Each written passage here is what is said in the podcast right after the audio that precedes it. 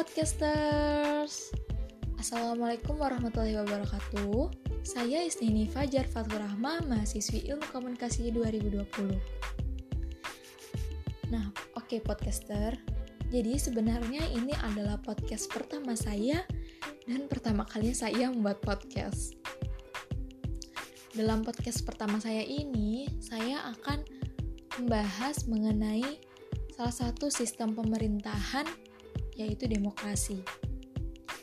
Ya, lebih tepatnya mengenai dinamika pelaksanaan demokrasi di Indonesia.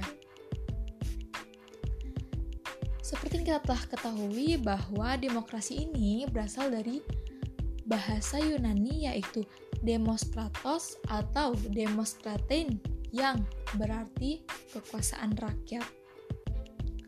Pada dasarnya, podcasters, demokrasi ini merujuk pada ucapan Abraham Lincoln yang menyatakan bahwa demokrasi adalah suatu pemerintahan dari rakyat, oleh rakyat, dan untuk rakyat.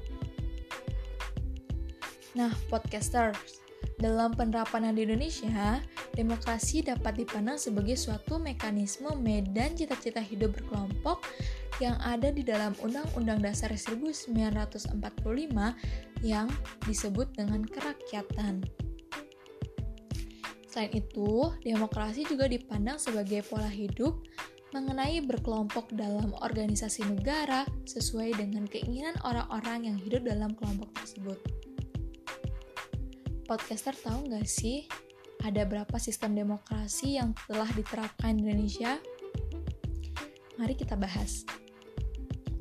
Jadi, demokrasi yang pernah diterapkan di Indonesia ini ada tiga.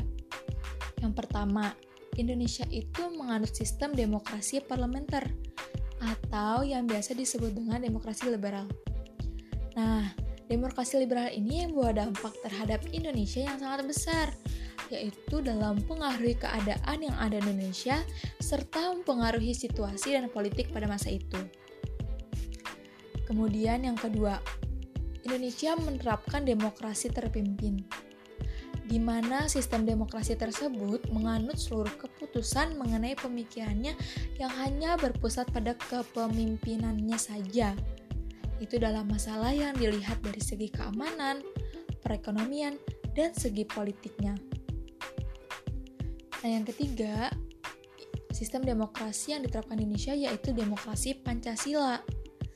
Demokrasi Pancasila ini mengenai demokrasi konstitusional yang mekanismenya berkedaulatan rakyat dalam penyelenggaraan negara yang berdasarkan Undang-Undang Dasar 1945. Nah, podcasters, demokrasi Pancasila ini masih terus berkembang dan memiliki berbagai tafsiran serta pandangan. Esensi dan urgensi demokrasi Pancasila terdapat 10 pilar. Apa aja sih 10 pilar itu? Nah, 10 pilar tersebut ada demokrasi berdasarkan ketuhanan yang Maha Esa, demokrasi dengan kecerdasan, demokrasi yang berkedaulatan rakyat, demokrasi dengan rule of law, demokrasi dengan pembagian kekuasaan, demokrasi dengan hak asasi manusia, demokrasi dengan pengadilan yang berbeda, demokrasi dengan otonomi daerah, demokrasi dengan kemakmuran, dan demokrasi dengan berkeadilan.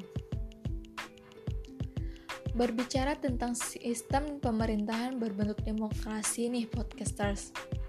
Demokrasi ini memang bukan sistem pemerintahan yang 100% sempurna. Meskipun demikian, demokrasi merupakan sistem pemerintahan yang terbaik loh. Di Indonesia, sistem pemerintahan demokrasi sangat cocok untuk diterapkan karena sesuai dengan karakter bangsa Indonesia yaitu berkemasyarakatan.